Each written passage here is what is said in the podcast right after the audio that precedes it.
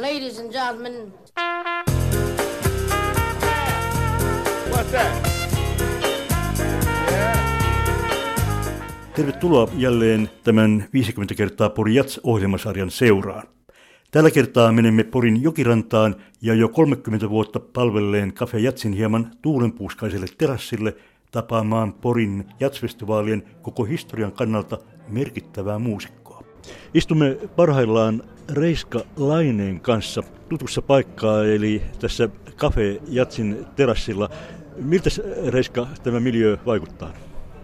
No tämähän on siis Jatsin mekka. Siis tästähän kulminoituu koko tämän suomalaisen jatsin niin kuin historiaa. Et, et jos ajatellaan tämä 30 vuotta tässä ja sitten 50 vuotta Pori jatsia, niin, niin ilman tätä suomalaisen, suomalainen jatsi on aika, aika lap, lapsen kengissä. Ja tällä hetkellä, jos ajattelee sitä tilannetta, niin, niin tämä taiteen ala jats on niin kuin saanut oikeastaan alkunsa Porin jatsista ja sitten tästä kafejatsista, että, että tällaisia jameja, mitä täällä on ollut Porissa ja, ja nimenomaan myöskin täällä kafejatsissa, niin ei missään maailmassa itse asiassa ole. Näin puhuu mies, joka on soittanut yhtäjaksoisesti kaikkein eniten Pori Jatsissa. Sinä aloitit Ted Kösonin kanssa sieltä ihan ensimmäistä jatsfestivaaleista ja Ted soitti aina kuolemansa saakka ja sinä jatkat, eli nyt tulee sitten jo 50 kerta. Joo, se on yllättävää. Ekan kerran tultiin Sarmana Heikin kanssa Jyväskylän kesästä lättähattujunalla tänne.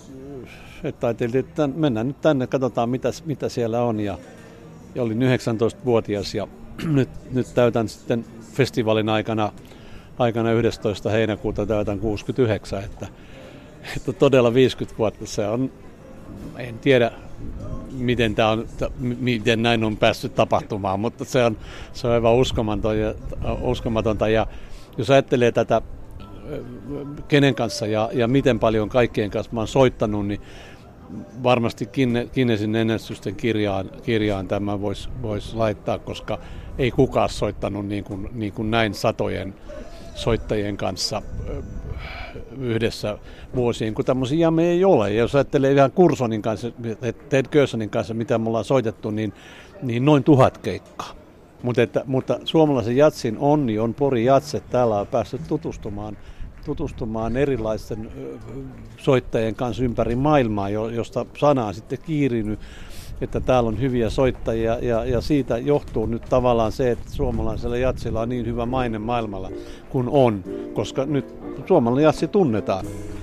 Reiska Laine, minkälaisia mielikuvia, muistikuvia sinulla on juuri näistä ihan ensimmäistä jatsvuosista? No nuori kaveri, mä olin alle 20 ja semmoisessa niin kuin voimi, todella voimissani.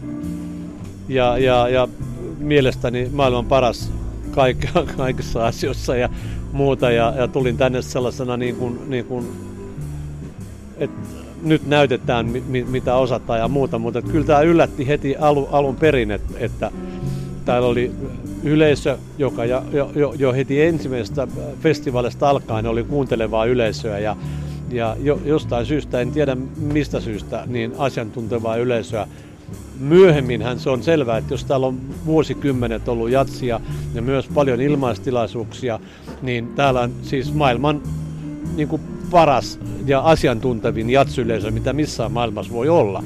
Koska ei tällä, näin paljon tällaisia tilaisuuksia missään festivaalilla ollut koskaan. Et, että Pori, Por, Pori, niin kuin, Porin asukkaat osaa niin kuin arvostaa ja, ja tietää, mistä on kysymys, että ei ne hurraa ihan mille vaan, että, että, että, että kritiikkiä myös on. Minkälainen olisi Suomi ilman Pori Jatsia? No, en tiedä miten Suomi, mutta, mutta jats, suomalainen jats ei olisi niin kuin tällaisessa asemassa. Ei, Suomessa, ei, ei maailmalla, ei, ei missään. Et, et, siis tämä on antanut mulle niin kuin kaiken kaiken, kaiken mun osaamisen. Niin kuin, ja, ja sitten arvostus myös. Se on se, että, että täällä ihmiset, kun mä soitan niin, ja muuta, niin ja me soitetaan, niin ihmiset arvostaa sitä. Ja se on tosi, se on jatsin soittajille tärkeä asia.